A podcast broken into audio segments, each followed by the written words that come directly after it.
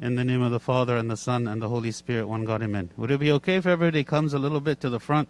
Because that's why, that's why there's chairs here in the front, so we can sit in the front. Thank you.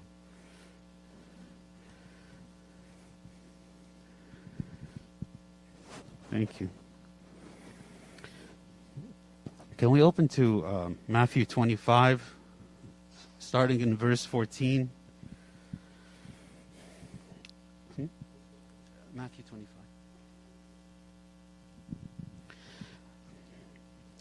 So, Christ, when he was uh, explaining things to the people, right, he used a lot of parables, okay? And there were certain parables that he referred to as the parables of the kingdom, or the parables of the kingdom. What is the parable of the kingdom?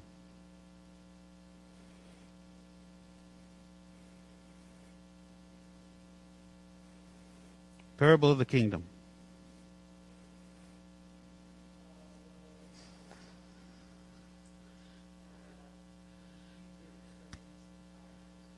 No, this is a this is a type of parable. This isn't a specific parable I'm talking about. The parable parables of the kingdom are, are parables that start how? For the kingdom of heaven is like, right? And so, why is it that Christ spoke this way with parables? Is because he wanted us to what? To understand something about the kingdom of heaven, right? Because we don't have understanding of the kingdom of heaven. Like we don't, we, don't, we can't understand heaven, right? Because we're human, we're we're we're physical, and we haven't, you know, we are we have not yet received our glorified bodies to where we go to heaven and everything is kind of like we understand, right? Like when St. Paul said that then we will what? We will see clearly, but now we see dimly. Like right now we don't understand, right? There's so many things. And you see even in the life of the apostles, there's so many things they didn't understand. So many things that Christ said to them they didn't understand, right? But in heaven, we will have much better understanding. So here Christ is trying to explain to us something that's beyond our understanding. Think about it like this, okay? That you have to try to explain to like a three year old about the stock market. Okay? Like it's it's it's something that, that maybe well maybe we don't understand the stock market either, but let's assume we understand the stock market. Okay? And when you try to explain something that complex to someone who has very little understanding, the words don't have any meaning. There's no, there's no way to describe, there's no language that can be used to describe to someone who is like a three year old about the stock market. And Christ, He's trying to explain to us something that is even beyond the physical world, right? To us who are made of dust, who are flesh. So He uses these parables, parables of the kingdom. These parables are not 100% perfect in the sense that they don't exactly tell us what heaven is like, obviously, because we can't understand truly 100% what heaven is like when we're still on earth. But there are certain lessons and important points that we learn from these parables to kind of give us a glimpse of certain aspects of heaven, or certain aspects of salvation, or certain aspects of the way that God treats us, the way that God judges us, the way that God looks to us, right? Something spiritual, something that's invisible to the eye, right? That God is showing us, revealing to us. So we're going to read today one of these parables of the kingdom. This is the parable of the talents, and maybe many of us are already familiar with it, but we're going to read it. I'm going to talk about it in kind of some depth to try to understand exactly what is God saying in this parable. How is it we can understand it? What does it mean for us? How is it that we should live as a result of this parable? Because why this parable is not just a story. It's not just a story that God is saying for entertainment. It's not just so that we can listen and understand and be entertained. No, this is a call to action, right? God is telling us live this way, right, to attain the kingdom. Okay? So, we're going to start out. First, let's read the whole thing. So, it's from verse 14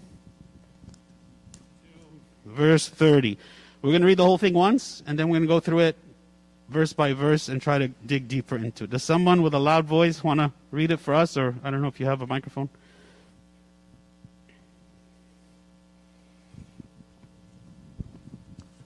For the kingdom of heaven is like a man traveling to a far country, who called his own servant and delivered his goods to them. And to one he gave five talents, to another two, and to another one, to each according to his own ability. And immediately he went on a journey. Then he who had received the five talents went and traded with them, and made another five talents. And likewise he who had received two gained two more also. But he who had received one went and dug in the ground, and hid his Lord's money.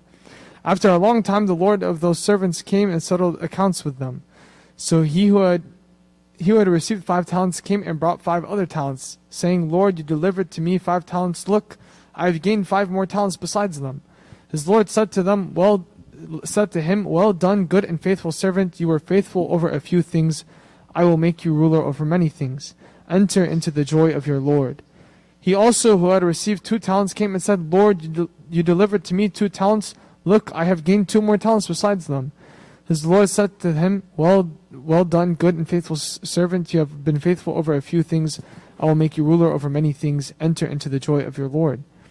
Then he who had received the one talent came and said, Lord, I knew you had to be a hard I knew you to be a hard man, reaping where you have not sown and gathering where you have not scattered seed.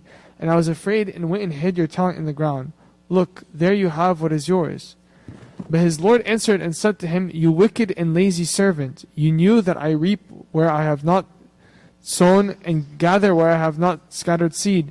So you ought to have deposited my money with the bankers, and at my coming I would have received back my own, with interest.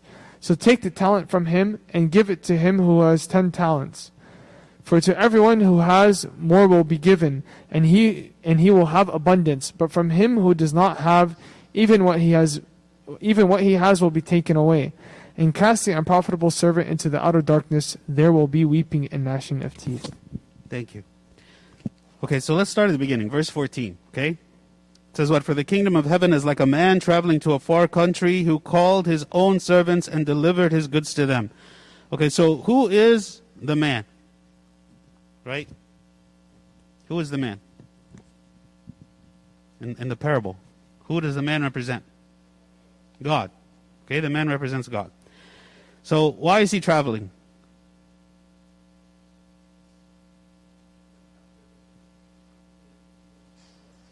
After what? Okay. Okay, so after he rose from the dead. So so so God you can look at it that way. You can also look look at it in a more general sense that we have a certain period of time here on earth, right? And that God has entrusted us with things. Right? God has entrusted us with things. What are some of the things that God has entrusted us with? Talents. Great. Like what? Service. Okay, God has given us service to do. What else?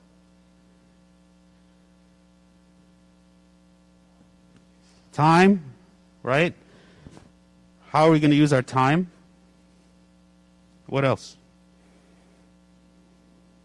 Money.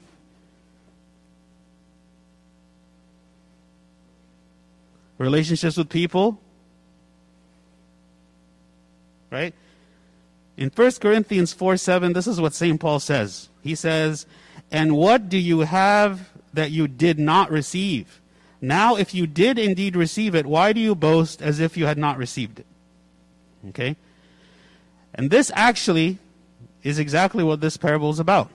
Saying, everything, everything you've ever seen, everything your senses have ever experienced is a gift from God. Our, our, our very being, our, the fact that God created us from nothing, this is a gift from God. The fact that we can perceive, the fact that we have a mind, right? The fact that we are made in God's image is a gift from God. Every single thing we have, we received it from God. This is why it says, the man, what? He called his own servants and delivered his goods to them. His goods. So everything here belongs to him. Right? And so also in our life, everything belongs to him. We belong to him. The church belongs to him. The world belongs to him. Everything belongs to him because he made it. And then he delivered it to us. We forget this, right? Just as here St. Paul is speaking about those people, he's saying, Why did you boast as if you had not received it? Why are we boasting of the things that we have as though we did not receive? As though we have it on our own. As though we invented it, that we created it, that we possess it, we own it, right? We speak about being owners and having ownership, but that's really not accurate. We really don't have ownership, right? Because we have stewardship for a time, and then the stewardship period will end. Okay? So, the kingdom of heaven, right? Remember, this is a parable of the kingdom. So he's saying this is what heaven is like. This is how salvation is like. When you are here in this period on earth that God delivers us some stuff, right? Delivers us everything that we have. This is a period of stewardship. This is a period of testing. This is a period of are we going to use the things that God has given us according to his purposes, according to his will, according to how he wants us to use them? Or are we going to use them according to how we want to use them? Okay? So that's an important question. Verse 15 And to one he gave five talents, to another two, to another one, to each according to his own ability, and immediately he went on a journey. Okay, so he's giving these talents. What is a talent? Hmm? In the context of the parable, it's money, right? How much was it? One talent was 60 minas, and one mina was 60 shekels. And now you know exactly. That's how much it was. Okay?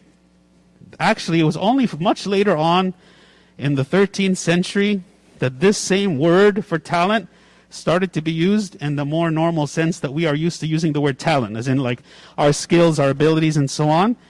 It only started to be used later on, right? This word talent at the time was a form of money, okay? And so this steward, or sorry, this master, took of his own money and he delivered the money to these three servants. To one he gave five, to one he gave two, and to one he gave one. Okay? So, why is he giving them different amounts? And wouldn't we consider that to be unfair?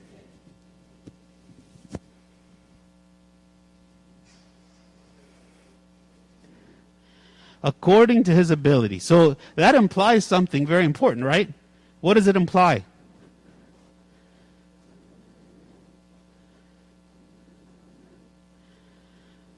They have a limit to what they can do, yes. But it says something about what is God's intention of giving the talent? Is what?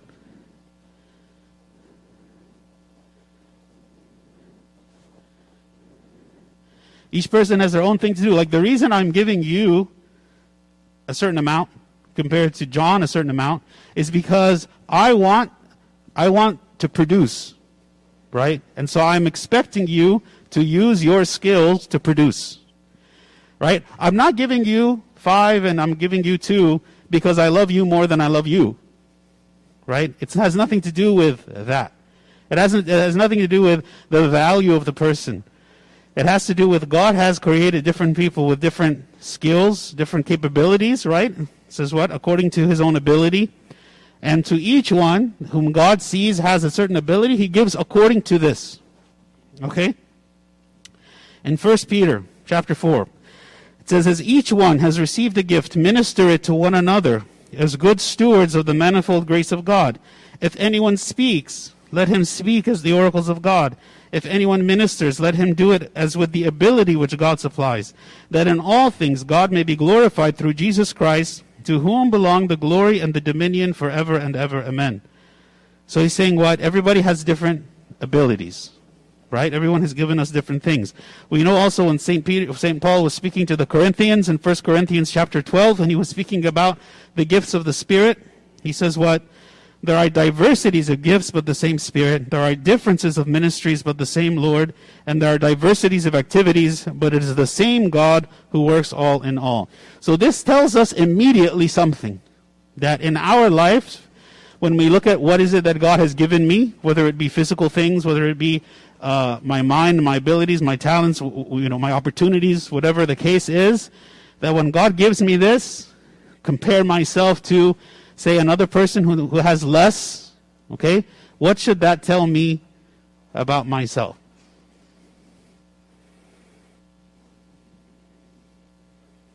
God's expecting more. God's expecting more. Because the whole purpose of giving me more was so that I would produce more. He didn't give me more because He wants me to enjoy more.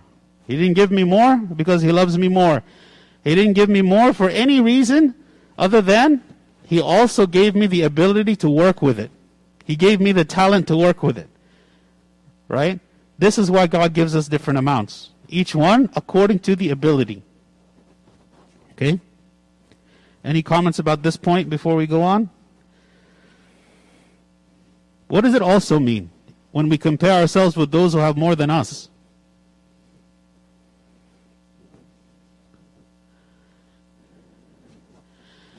That's a good point, right? Because you know we are the church of of the fathers, right? And the, and and we read like the desert fathers. And when you read the desert fathers, we see like these people who have given up everything in their life and they eat once a week and they they don't drink water and they levitate and they you know they they're like doing all this stuff that we couldn't even imagine right? And then maybe sometimes maybe subconsciously without even realizing it when we read these things we begin to feel like pretty bad about ourselves. Like i've never levitated. And and i i have to eat every day like multiple times a day you know? Or uh, you know like like the, the, the self-sacrifice. Like when you read about like uh, saint ephraim who was falsely accused of of having a child with a woman okay and that he decided that he wasn't even going to defend himself right? And he just stayed quiet when everyone accused him of this this big scandal. He didn't even defend himself. Until finally he was convinced to defend himself and the only thing he did is he lifted up the child up over his head and the baby started to talk and essentially told everyone that he wasn't the father. You know that's never happened to me. Nothing close to that okay so sometimes because we ele- elevate and venerate the ones with the gr- with the greatest gifts and the greatest talents we somehow believe that unless I can do like they do, then there's something wrong with me. I, I will never be that. I cannot be that. You know, my life is very different than that. And we look at maybe the kinds of sins that we struggle with, and we say, I'm not even 0.1% of that compared to how they lived. So that should not be a source of discouragement, okay, for us. Because God gives all different abilities. It doesn't mean that we shouldn't struggle. It doesn't mean that we shouldn't try and work. It doesn't mean that we shouldn't increase. But at the same time, we should set realistic expectations for ourselves. God did not give them all five talents. He gave one of them five, one of them two, one of them one. And this was not an indication that God loved differently. Right? God is the one who gives us our capacities. God is the one who gives us our capacities. Right? So if He gives me high capacity, He gives me a lot of work to do. Okay? If He gives me lower capacity, He gives me less work to do. But for me, that less work is still very hard because I have less capacity. You know? Like some people, it's very easy for them to go to do something. Maybe for me, it's very difficult. Right? This says another important thing about judging. When God says, do not judge, one of the reasons we cannot judge is because we cannot discern the capacity of each person. Right? God only knows the capacity. You might have one person who is a very um, prominent, well known person who, you know, stands up and gives sermons and is known all over the world and, and you know everybody looks up to this person and so on. But maybe in the eyes of God, God looks at them and says, You're only using 5% of the capacity I gave you. So even though from our human eyes, it looks like that person is really like serving the Lord, but maybe in the eyes of God, He looks at a person who is a, is a no name person, who doesn't have any of that fame, and maybe struggling in so many ways. But in the eyes of God, that person is actually more righteous because he or she is putting all of their effort into their life, into their spiritual life. So we cannot judge. We cannot judge because we have no idea what God has given each one.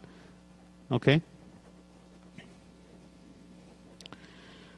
Verse 16. Then he who had received the five talents went and traded with them, and made another five talents. And likewise he who received two gained two more also. Okay? So what is what is significant here about this? Sorry? They grew, but did, it, did they grow the same amount?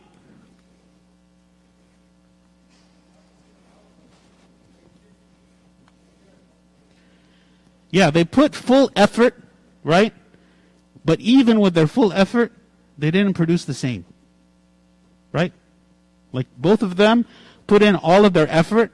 They were able to produce what they were given, but they didn't produce the same. Meaning the one who had two talents didn't get five talents. And then, right? Again, back to what we're saying, this is important because we each have been given different amounts of talents. So we cannot just say apples to apples. I'm going to compare me and compare to this person, right? No, it can't. You can't do that, right? And it's clear here why because each one was given different things. In real life, we don't know the number. Like there's no number. Like we're not born with like a number tattooed on our forehead that said, "This is me. I'm seven talents. You're three talents." Okay, just keep that in mind. We don't know that, right, about ourselves. We don't know how many talents, quote unquote, if they were so simple to put a number to it. So, you know, maybe if we did, it would be easier. You know, maybe if we did, then we would look at everybody and say, okay, you know what, this person, you know, they've only been given this many talents. We can understand, you know. Or this person over here, yeah, they're so successful. Uh, look, they've gotten 17 talents, you know.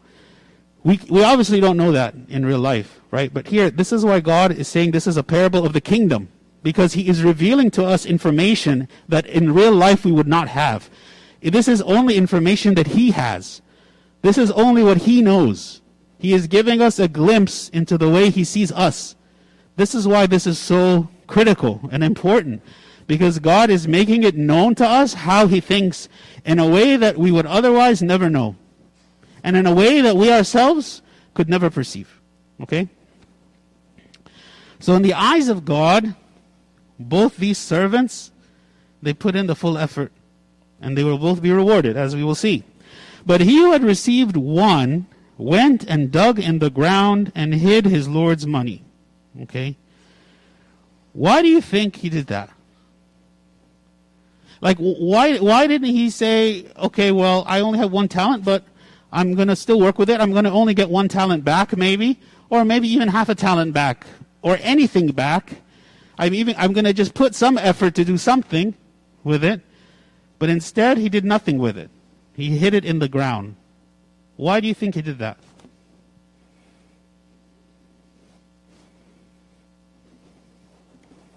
He could be lazy. Actually, this is what the master, when he comes, returns from his journey, he calls this servant the wicked and lazy servant. Okay? So, so one reason that he could do this is he's just a lazy person. He, he doesn't he doesn't want to do anything, right? He just wants to enjoy his life. Don't don't tell me about talents, don't tell me about working, don't tell me about doing anything. I just want to enjoy myself. Leave me alone. Right? That's one possibility, right?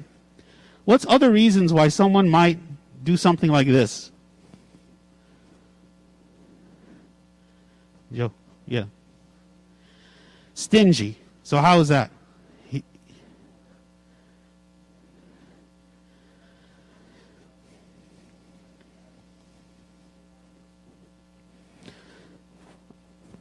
Okay? He doesn't want to lose it. He's afraid of losing it. Right? Like maybe we think that if I start doing something in my life that I might fail. Right? If I start using the talents that God gave me, well, what if I fail? What if I can't accomplish or succeed in the way that I want to accomplish or succeed? Maybe, maybe it's easier, it's safer for me just to do nothing. Right? Good. W- what else?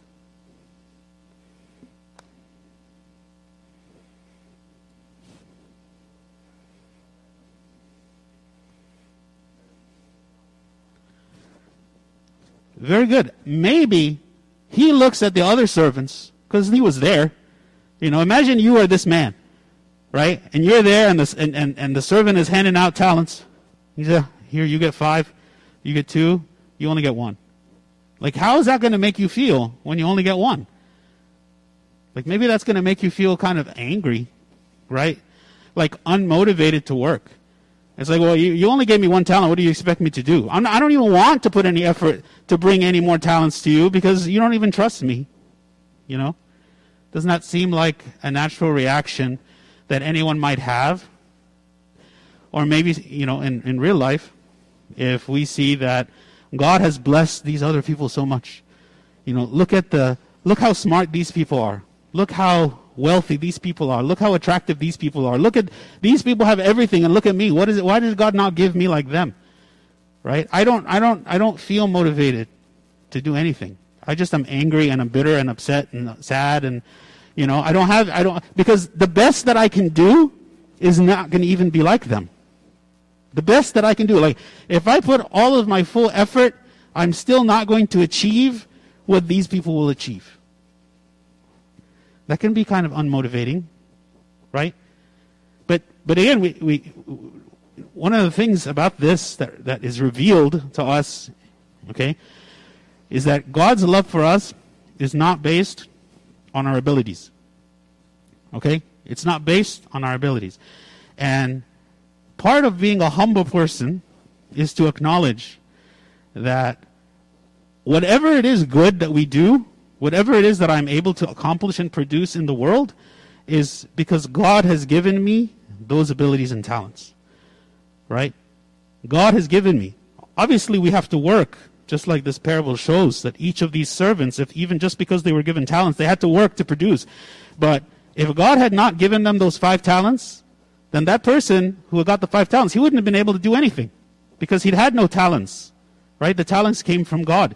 Even if he was the most ingenious, clever, financial person who knows everything about how to make more talents, unless he was given some talents to begin with, there would be nothing he could do. Right? So that comes from God. It's a, co- it's a cooperation, right? God gives us and we work with it. So what God wants us to learn from this is that our value is not determined based on the number of talents that we have been given. And even if I do not accomplish what this person has accomplished over here, that does says nothing about me. And maybe we spend so much of our time worrying about accomplishment worrying about comparing myself to other people when actually that's a waste of time. Right? Because my value is not determined by how much I accomplish. In heaven, the first will be last and the last will be first. In heaven, everything is flipped upside down. Right? In heaven, it's like, I don't care how much you accomplish on the earth. If you were a prideful person, if you were an arrogant person, if you were an unrepentant person, I don't care what you accomplish on the earth, you will have no status in heaven. That's what God is saying. So, a spiritual person with a spiritual mind, a spiritual person who has this glimpse of what heaven is like and how heaven is different than the earth, will not be so worried and consumed about our status here on earth and how many talents we were given by the Master on earth, because our ultimate destination, our ultimate reward, our ultimate position and rank is not going to be determined by how much we were given, by what we did, but what by what we did with it. That that is what's going to determine our rank. That's what's going to determine if we were the first or the last. It Has nothing to do with how far we get. It has to do with how hard we run. Okay? So we learn that from this. This servant maybe was so unmotivated and unhappy, okay, with this. So verse 19. After a long time, the Lord of those servants came and settled accounts with them. Okay? What is the significance of the fact that it's a long time? Why is it a long time?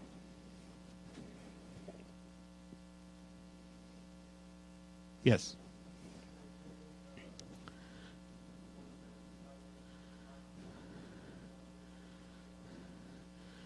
Okay, definitely when it's a long time, it gives all three of them opportunity to decide what they're going to do with it, right? Whether it be the one with the one talent or two or five. Okay, what else? Let's let Clara give because she hasn't said.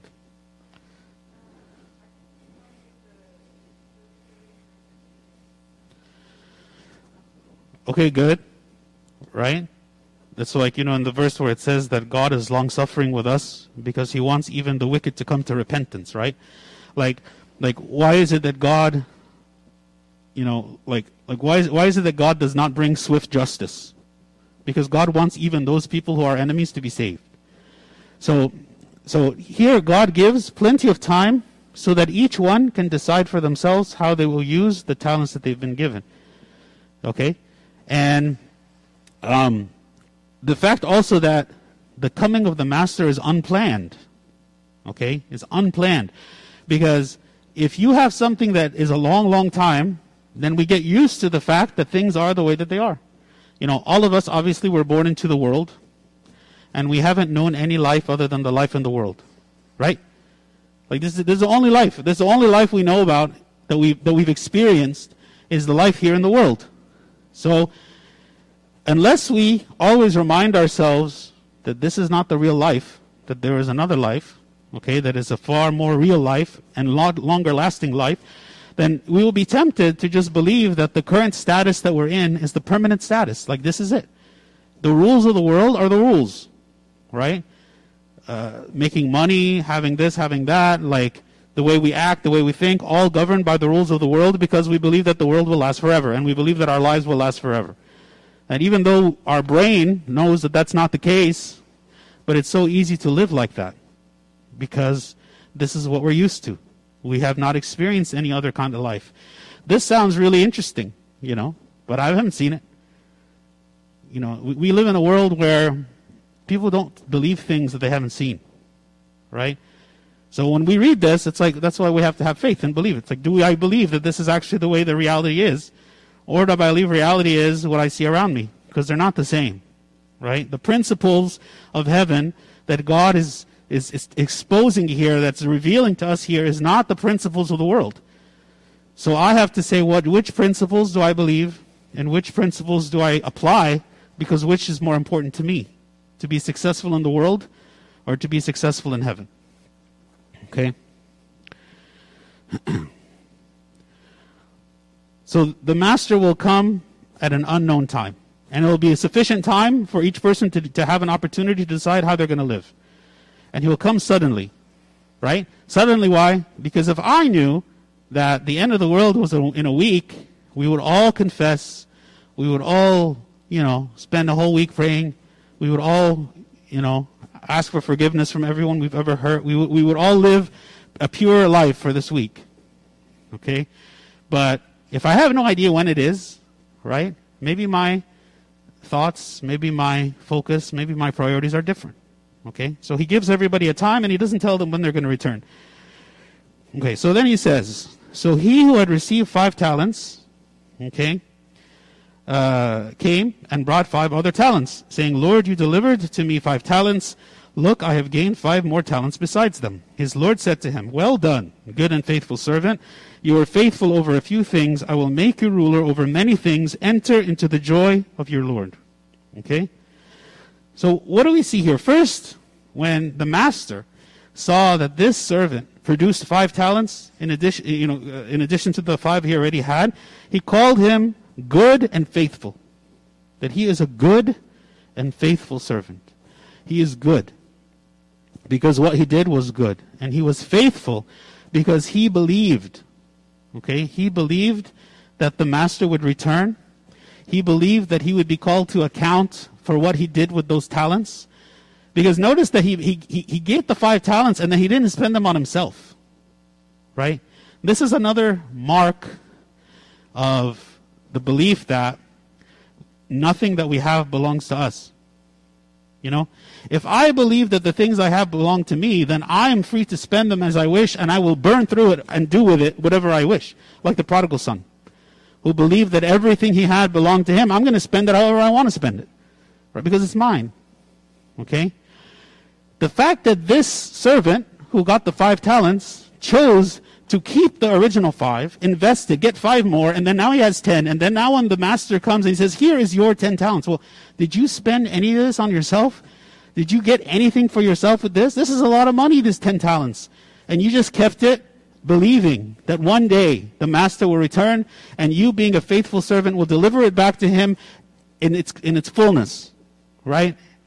And you didn't skim anything off the top of it. You gave it completely back to him again. You know, when we ask ourselves this question is, do we do that? Like, what I receive from God, I multiply it and then I give it 100% back to Him again without seeking any benefit for myself about it? Like, that's a high standard. This is a very high standard, okay, that He is living by here. Um, the reward, okay, the reward. He says, You are faithful over a few things, I will make you ruler over many things enter into the joy of your Lord. So, what does this mean when it says he will be made ruler over many things? What does that mean?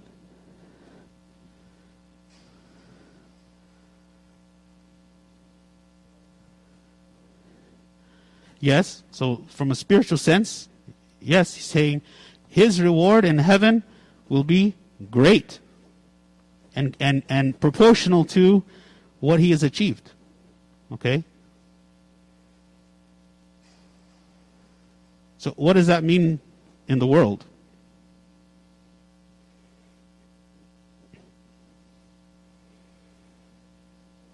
He, he will have more. Like this is this is a, a general principle, right? Like my boss comes to me, gives me project after project to work on. If I do a good job, maybe I get promoted and I have more. I do God a good job again, I get promoted, right? And being promoted means you get more work, but you don't get paid so much more, right? That's in the world, okay? But in heaven, you are being promoted in heaven, right? The the what we receive in heaven, what God God rewards us with, is great. Okay? Enter into the joy of your Lord. The reward is enter into the joy of your Lord. The, the other servant, the one who had two talents, it was exa- exactly the same. Right? He also had received two talents, came and said, Lord, you delivered to me two talents. Look, I have gained two more besides them. His Lord said to him, Well done, good and faithful servant. You have been faithful over a few things. I will make you ruler over many things. Enter into the joy of your Lord. Again, he is saying what? You put in your full effort. You obtained all that you could. Everything that you could have done with those two talents, you did it. So enter into the joy of your Lord. You will be rewarded with many things. Okay? Um, I think we can understand that. Okay, now let's go um, to the next one. Then he who had received the one talent came and said, Lord, I knew you to be a hard man, reaping where you have not sown, and gathering where you have not scattered seed. And I was afraid, and went and hid your talent in the ground. Look, there you have what is yours. Okay, there's a lot here. There's a lot to unpack of this verse, right? He says what? He came to the, to the master, okay? He said, Lord, I knew you to be a hard man, reaping where you have not sown, and gathering where you have not scattered seed. What is he saying? What does that mean?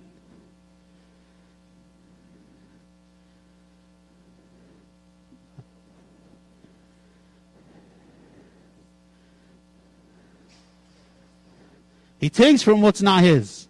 How has he done how has the master done that here? Has the master taken of what was not his? Well, how much did he give? How much, how much did the master give them? To one he gave five, to another he gave two, to another he gave one. So we can all agree that that was his. Okay. So the servant who had five, he produced another five.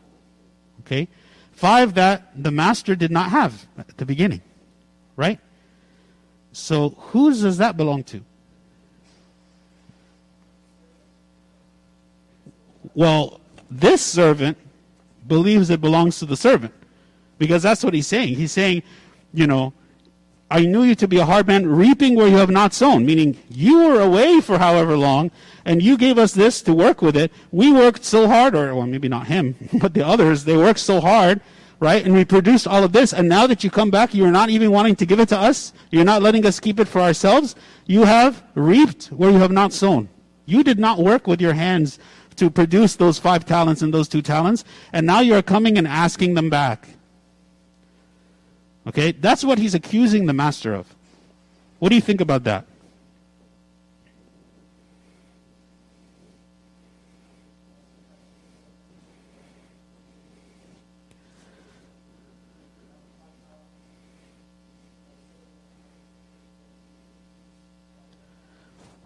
Exactly right? Like the verse we said at the beginning, when it says, What is it that you have that you have not received? Right? Here again, you see a difference between the way of the world and the way of heaven. Because in the world, obviously, yes, Sherry.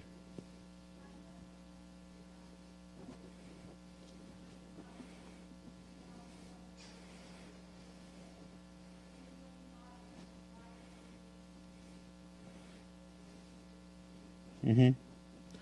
Yeah, it's, it's the same concept, right? Like, like, essentially, we own nothing of ourselves, right? In the world, whenever you have someone who does a job, you pay them a wage, right? Like, if I work in a company and my work creates money for the company, the company gets more money. But what do I get? Well, I get a salary. So I get a wage, okay? And with that wage, the, the, that's what that's what rightfully belongs to me for the work that I've done, and the company benefits from the work that I've done, and however much money they make from it, that's what they make. Okay. So here, though, again, this is not trying to describe the principles of the world. I'm not trying to say that that model is a wrong one. Actually, obviously, we have to work and we have to make money to live, but that's not the model of heaven because the, the, the idea here is that God gave us 100% of everything. God gave us the five talents, God gave us the ability, God gave us everything. So whatever it is that we produce actually goes back to Him. Right? Because the reward that we get is not the five talents. That's not the reward. The five talents or the ten talents or the however many talents, that is not the reward. What is the reward? The reward was, and he said it, okay? He said what? Let me read it for you. He said what? Well done, good and faithful servant. You were faithful over a few things. I will make you ruler over many things. Enter into the joy of the Lord. This is a far greater reward than the reward of the five talents. He is giving him, and he says, Let me make you ruler over something more. Right? This reward that God gives is a heavenly reward. It's not an earthly reward. It's not, it's not to say that when we work hard, we might not receive an earthly reward but it's not guaranteed, right? The heavenly reward is guaranteed. The heavenly reward is greater than the earthly reward. We work our entire life in a spiritual sense to receive the heavenly reward. Abraham, when he believed, okay, the covenant that God made with him, he never saw the covenant happen in his life. Right? He never saw it happen. He, he, he was promised that he would be the father of many nations, but he ended up dying before that happened. Okay? But he believed that God would bring this to him in his lineage. Right? This is why we call Abraham one of the heroes of faith that's mentioned in Hebrews chapter 11. Right? The, the faith of the believer is to believe that any spiritual work that we do will be rewarded with the heavenly reward. There?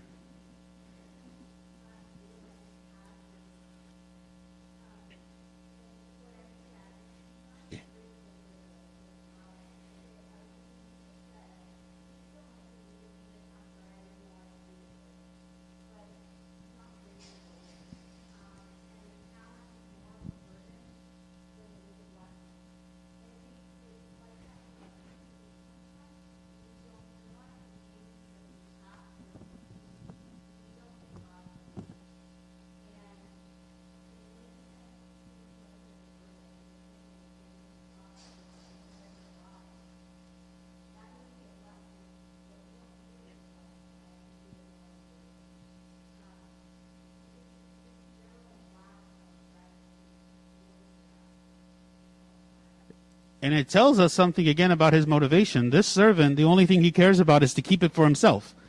Okay, because he says, look, you're, you're coming and taking everything that I'm producing, so why should I work for you? You know, you're, you're reaping where you have not sown. And, and, and so that's very right, right? Um, what was I going to say? I was going to say something. Uh, yeah. No, no, no. I'm You have something to say? Okay. Um, oh, I remember. Okay? Look in the in the end of uh, in, or in verse 25. He says, "And I was afraid. Why is he afraid? Well, he's afraid because the master has finally returned, probably a day that he has been dreading all along, right? And he came back and he's going to ask for what have you done with my talents? And I haven't done anything with them, so he's afraid. I went and hid your talent in the ground. Okay, what is another reason for his fear? Why would the, why would this servant be afraid? Like he's giving a reason why he didn't do anything with the talent. Why would he be afraid here?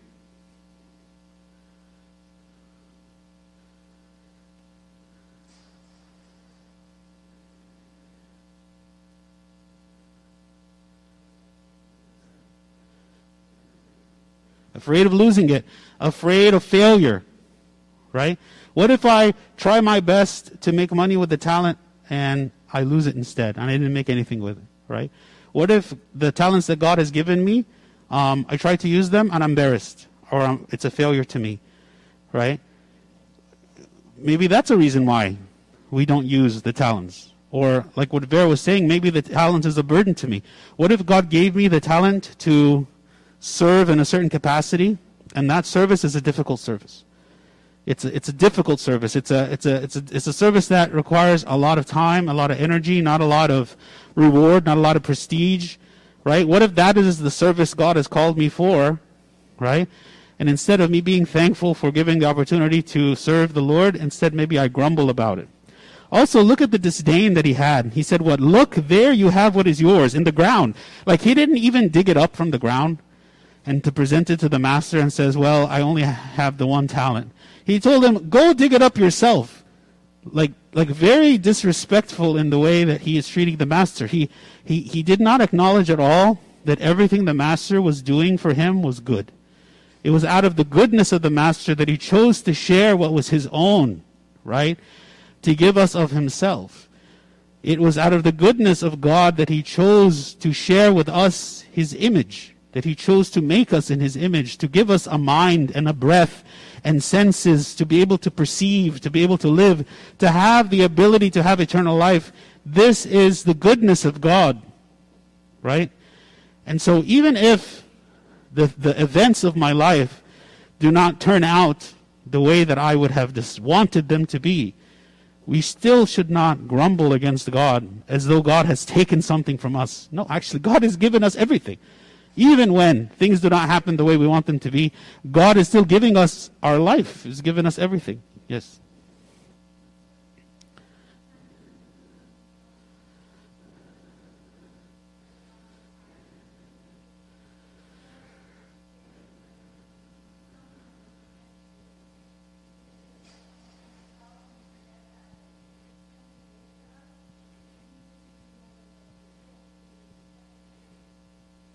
Sure.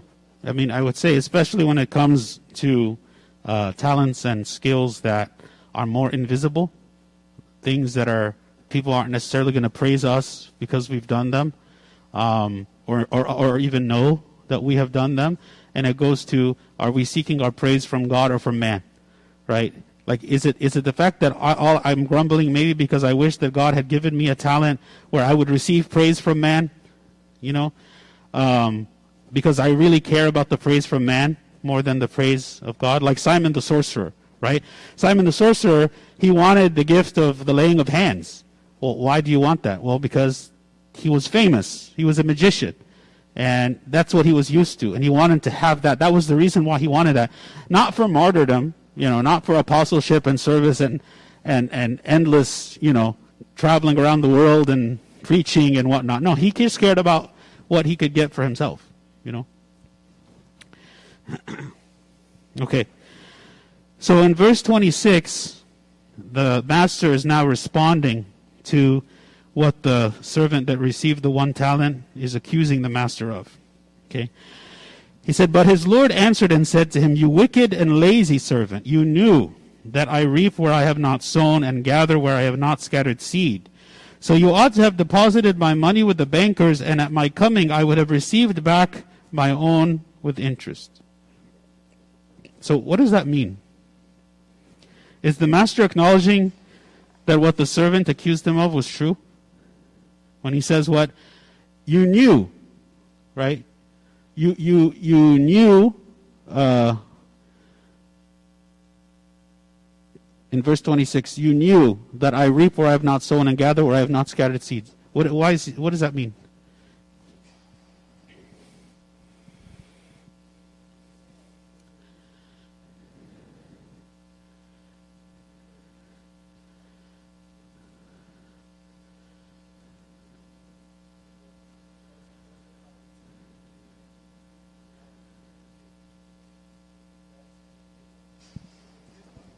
It is his money.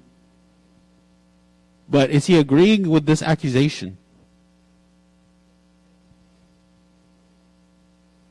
That he reaps where he, where he is not sown. I mean, that's the only other option. Uh, Uh, I mean, the idea of reaping where you have not sown is not like a good quality, right? Like at least, like, you know, everybody reaps and sows. Okay, the whole purpose here is that is the even though, in a literal sense, in the sense that the master was not the one who physically worked to bring about the money, but it still was his. He still it still belonged to him. Who was it that this person was? He was a, he was a servant, right? Who are these three people? What is their status in the house of the master? They're servants. They are not entitled to profit. That's their role, is servant. They are not other landowners. They are not. He, he made no deal with them. You know, like you know in the in the parable of the um, uh, workers of the eleventh hour in the vineyard. In that parable, it shows that the the landowner made an, an agreement with a certain for a certain wage for these workers. These are not workers. These are not like independent contractors, okay, that deserve a wage. These are servants. They are in his house. He actually is the one, the master, is the one taking care of these servants. He is the one feeding them. He is the one giving them a place to live, right?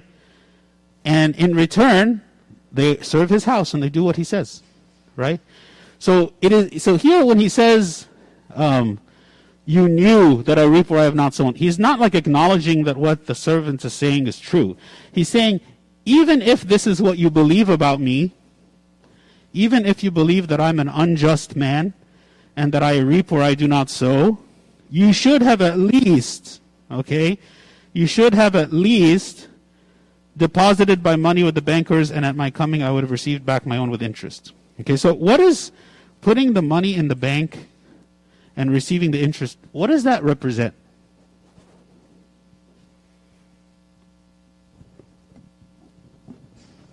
Because he's saying, even if you're afraid of like wheeling and dealing with my with my talent and investing it and, and working hard with it and all that, okay, you could have at least done this. So so the master here is making a distinction between the kind of work that the other two servants did and the work of just put it in the bank and get interest. What is what does that put it in the bank and get interest represent? Do the minimum. Right? Do the minimum. Even the minimum, right, It's better than nothing. You know, sometimes we people like maybe have a certain habitual sin that they commit. And it's a sin that happens again and again and again. And it's a sin that they confess again and again and again. And at some point, after committing that sin enough times, maybe you begin to lose hope that you will ever overcome this sin.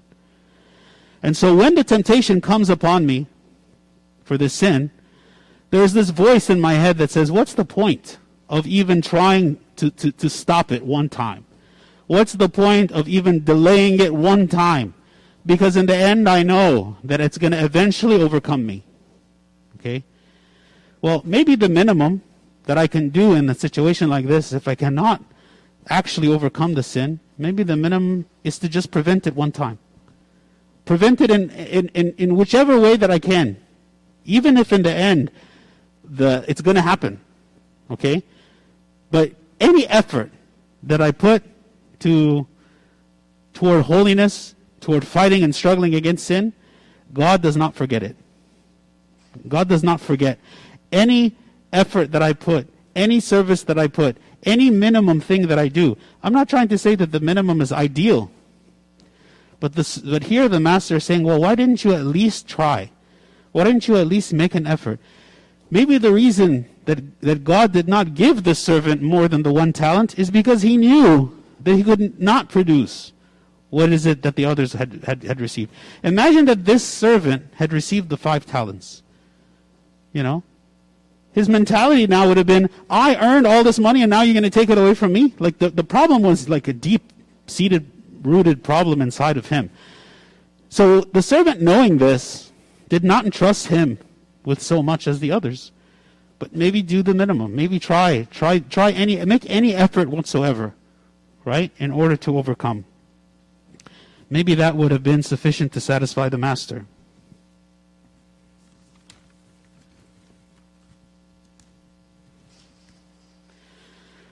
So then what does he say? In verse uh, in verse 28. So take the talent from him and give it to him who has ten talents. For to everyone who has more will be given, and he will have abundance. But from him who does not have, even what he has will be taken away. And cast the unprofitable servant into the outer darkness. There will be weeping and gnashing of teeth. So, those who use the talents, they will be given more and rewarded. Okay? Those who do not even use the talents that God gives them, even what they have will be taken away from them. Because again, why does God give us the talents? It's not a reflection of, he lo- of His love. It's not because He loves this person more than this person, that He gives this person more talents. It's because He wants us to work. Because He wants us to do, do something with them. I give you this talent so you can work with it. So you can benefit other people with it. So you can serve the Lord with it. Not so you can just use it on yourself. Not to just stay idle doing nothing. Okay? This is why it's very important for us to discover what our talents are right? To discover and understand our strengths. What is it that God wants me to do? And when I discover my strength, not to just to remain idle, not to just to keep it hidden away. Yes, maybe it t- requires a lot of hard work to perfect my strength, to enhance it, to make it more valuable. And that's work that I should put into it so that I can use it to serve God better. Okay? Um, this last part is the scariest part, and actually one of the most scary verses in the entire Bible. This is one of those verses that is not comfortable to read it. Cast the unprofitable servant into the outer darkness, there will be weeping and gnashing of teeth. Which seems like a very, um, a very harsh thing to say, a very harsh thing to do with this servant. And we ask, you know, God, aren't you compassionate? And aren't you merciful? And aren't you patient? Why, in the end, once you have returned and you see this servant in this way, why is it that you did not give him a second chance? Okay, well, the answer is that if you look at it again as a parable of the kingdom about us, God is giving us chances all the time. Right? There is always chances this class today is a chance, right? Like uh, uh, we we are we are given chances by God every second of every day that we're alive. Because there is nothing that is preventing us from trying harder, from trying more. This is not intended to put fear into us to be like, okay, you know what, I'm afraid that this is what's going to happen to me. This is saying what? That we should all live attentively. You know, we should all live understanding. God is not a harsh God. God will reward even the smallest thing. But to those, as this man, who refuse him, who reject him, who blaspheme him, who, who are, not, are not willing to accept any good from him, right? This is the outcome. And God willing, that's not us. Okay? God willing, this is not us. God willing, we are that even though we are not perfection, by no means, but at least that we can try to do the minimum. At least that we can try to work with something that we have, that we've been given, and ask and pray that through the grace of God, He grant us greater zeal and greater fervor and greater accomplishment and greater success through the working of His Spirit. Right? This is, this is what we pray, okay? Because in the end, the salvation is not by works. Okay? Salvation is not by works. Salvation is by the grace of God. Okay? But what does that mean? It means that I have to at least be a repentant person. Right? I have to at least be a person who repents of my sin, who takes seriously the concept of sin. Right? That, that we understand that sin is a disobedience of God, and that we believe that God is so, so merciful and loving and compassionate and forgiving to those who come to Him asking for His forgiveness. But this requires that we humble ourselves it requires that I ask the Lord to have mercy on me and that I receive from Him the gift, not the right of forgiveness. The gift of forgiveness. It is not my right. I have, I, I'm not entitled to forgiveness. Right? God gave me this gift of forgiveness as a free gift to me when He sees that I am truly repentant. So may God grant us a desire to serve the Lord and that when we fail, because we will never be perfect and we will always struggle in this, when we fail in any way, then we ask God to forgive us and that we feel safe and and and and assured of God's love and mercy to us so that we don't have to worry about being the servant who is being thrown out in the outer darkness. Okay? But instead, we can think, how is it that I can improve my service? How is it I can improve my obedience? How is it that I can work more in order to please the Lord? Do we have any questions? Uh, yes. You only get one at a time.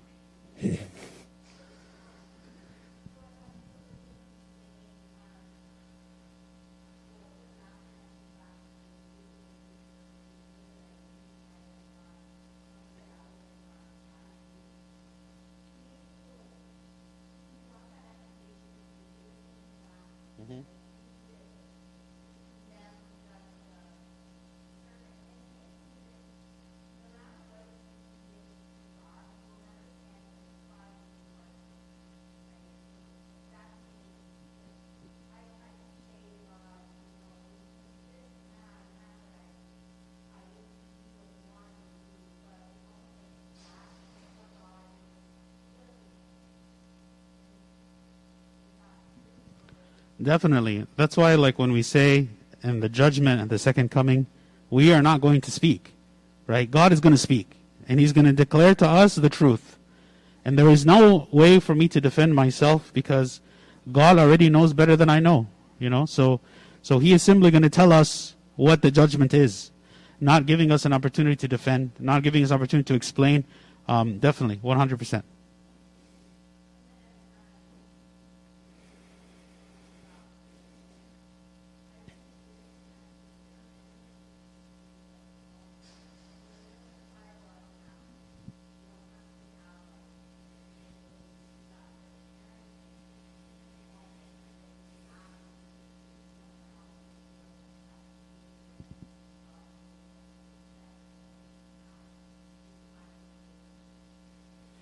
I, I think the bare minimum maybe would be different from person to person because each of us has a proclivity to something. You know, like each of us has something that it's easier for us to do than other things. So if for me, uh, the thing that it's easier for me to do is to give, then maybe yes, for me the bare minimum is I can try to give a little bit more, you know, or, or give at all.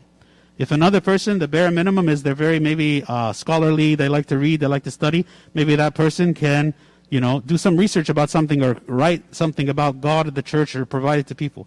If somebody is very social person, then for them maybe the bare minimum is they could at least try to like evangelize and to bring people to God, you know? So it's like everybody like has some talent, some well even if we're not using it, you know, very much, there is something in there. And that if I ask myself, what is the easiest thing that I could do more than what I'm doing now, maybe that answer would be different from person to person. But if there's an answer, you know, and, and, and that's the, the easiest, the, the, the, quickest way to start to get more involved and like focusing on my spiritual life.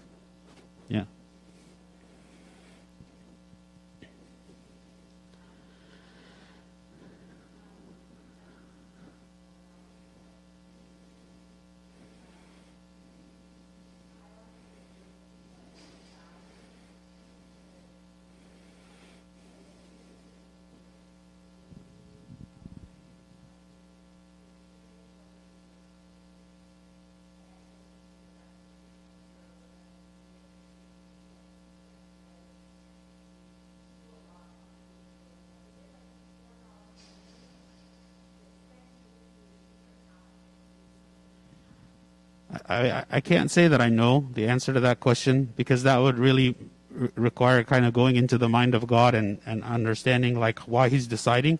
But I mean, the way I think of it is like, you know, why is one person born to be short and another person born to be tall? Like, why do some people have one colored eyes versus the other? Why do some people have one colored hair and the other? Like, God is, God is very creative, you know. And if you look at, if you look at everything in the universe, you know, when you consider that almost the entirety of the universe, which we will never even be able to visit, is full of so much stuff that we can never see, and yet it's there and it's beautiful, right?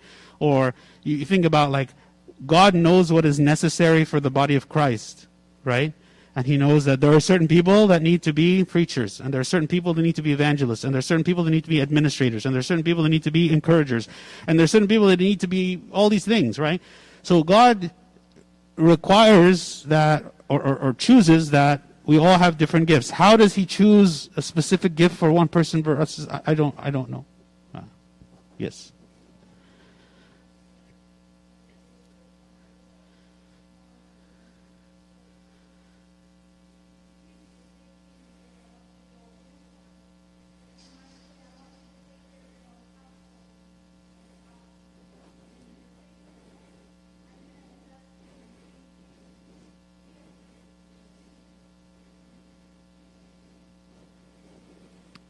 I would say yes and no to that. The yes is definitely we start small and we grow. The no is we historically, as the Coptic Orthodox Church, and believe me, like I teach in the like several seminaries about evangelism specifically, and every time we talk about evangelism, and one of the projects that we have in the class is asking people to go and evangelize the five people and to record their experience and how it went. Okay? Inevitably, people will be like, well, why don't we just, instead of doing that, why don't we just, you know, research about evangelism? Well, instead of that, why don't we uh, just learn a lot about God? Instead of that, why don't we like create a Bible study in the church? Well, instead of that, why don't we just pray more? And, and exactly what you said, well, God is preparing us. So what I say to people is, we have been preparing for evangelism for 2,000 years, right? Like it has been a process of preparation for us, the church as a whole. Because in Egypt, we, we didn't have a chance to evangelize, right? But we have a chance to do it here, right? We have the opportunity to do it. It's not illegal to do it. We're not going to get killed if we do it, right? And we already have so much, like the fullness of the faith and understanding of the faith, in order to go out and to just, because, you know, we're not going to go out and be like St. Paul preaching like a sermon, you know. We're just going to, little things, you know, to attract people, make it aware that we are Christians, that we're Orthodox Christians. What does that mean, bringing people to God? It doesn't require so much preparation as we might imagine. And a lot of times we say that because we don't know how to do it, or we're worried, or we are afraid they might ask us questions that we don't know the answers to, or, or whatever. But I will say, in my opinion, we have prepared for a very long time. The amount of stuff that a person who simply has attended Sunday school growing up, that alone is far more knowledge than will ever come up in any conversation, in any evangelism conversation. Far more. This is not the kind of stuff that people aren't going to be like, so tell me about the ecumenical councils. Huh? How many people? you know, like they don't, they don't ask, like, like that kind of stuff in our mind, the understanding, the knowledge and stuff, like, to us, we understand why that's important. And we know that there's a lot we don't know. But for people that are not in the church, they're not anywhere at that level where they're to, like, you know, they're, they're to start probing into things that's beyond our understanding and knowledge, usually. So I would say the concept of starting small and building, 100%. But I wouldn't apply that to evangelism so much. Yeah.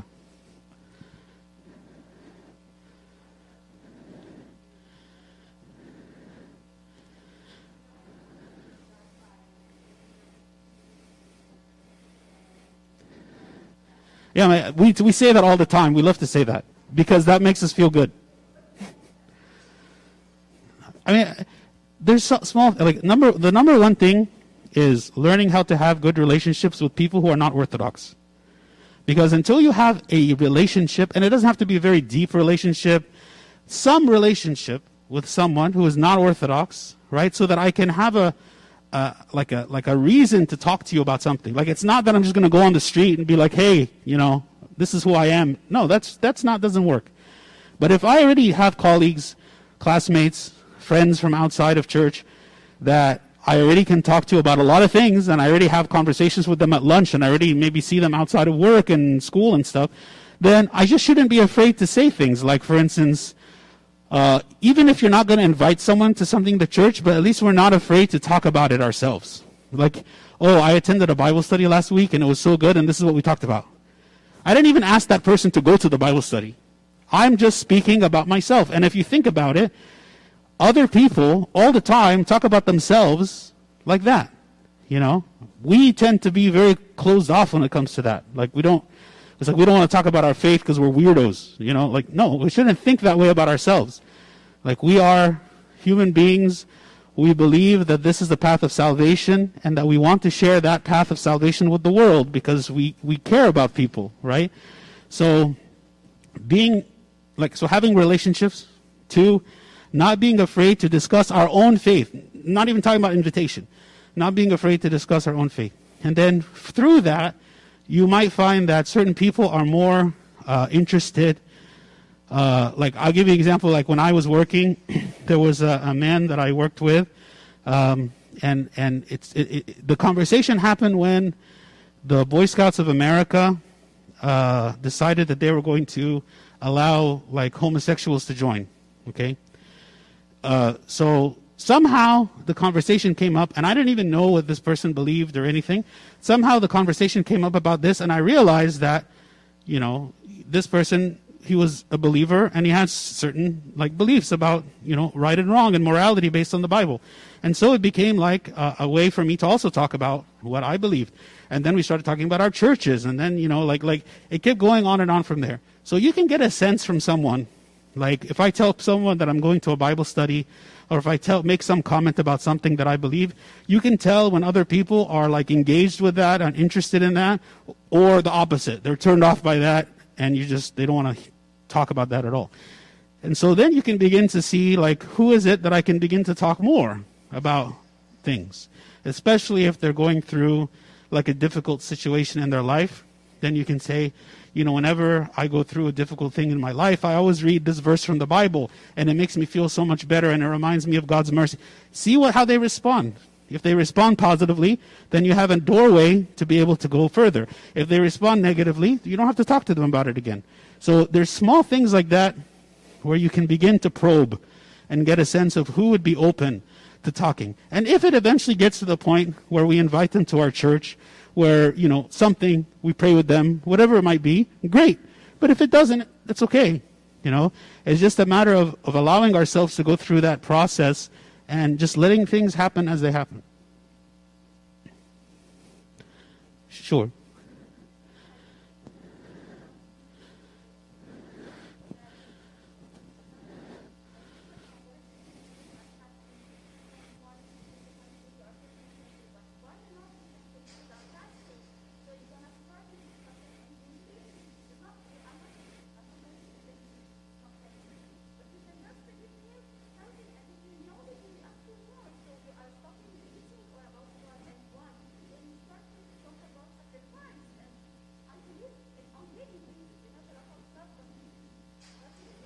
Exactly.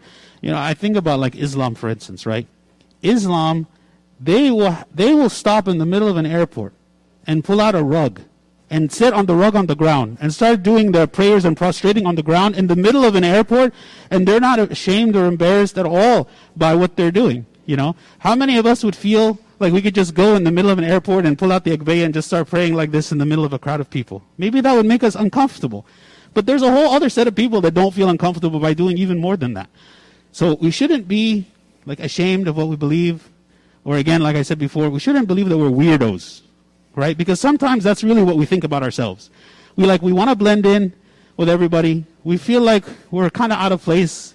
We don't want people to know what we do. Even the Christian friends that we have, it's like, wait, we go to church for four hours? You know, like, like, there's certain things we just kind of want to hide it, not mention it we shouldn't be like like embarrassed to, to say no this is why we do what we do. We believe this is right. And so we do it. So yeah i totally agree with that. Okay? Any other comments? Okay let's pray. In the name of the Father, and the Son, and the Holy Spirit, one God, amen. We thank you, O Lord, for this day and for this opportunity to stand here before you, O Lord, and to study your word. Grant us, O Lord, a depth of understanding whenever we read your word, not only to absorb it and understand it with our minds, but to have it, O Lord, to seep into our beings and to live it, O Lord, in our daily lives. Help us to see, O God, how many talents and how many gifts and how many things that you have given us so that we could enjoy them and we can be thankful for them and that we can benefit from them and we can benefit those who are around us with the gifts you have given. Grant us, O Lord, that we are always seeing you as a kind and giving Father who wants to give us the best things. Teach us, O God, how to work with the things you have given us and to be thankful for them. Teach us, O God, how not to grumble against you when we do not receive the things that we would like. Teach us, O God, to be faithful to you as you are faithful to us. Grant us your peace and teach us, O Lord, to love you as you love us and to know you as you know us and to be strengthened, O Lord, by your presence in our daily life. Through the prayers of St. Mary, Archangel Michael, St. Paul, St. Mark, and all your saints, hear us as we pray thankfully, Our Father who art in heaven. Hallowed be thy name, thy kingdom come, thy will be done, on earth as it is in heaven. Give us this day our daily bread, and forgive us our trespasses, as we forgive those who trespass against us. And lead us not to temptation, but deliver us from the evil one. In Christ Jesus our Lord, for thine is the kingdom, power, and the glory forever and ever. Amen the love of God the Father, the grace of the only begotten Son, our Lord God and Savior Jesus Christ, the communion of the gift of the Holy Spirit be with you all. Go in peace. The peace of the Lord be with you all. Amen.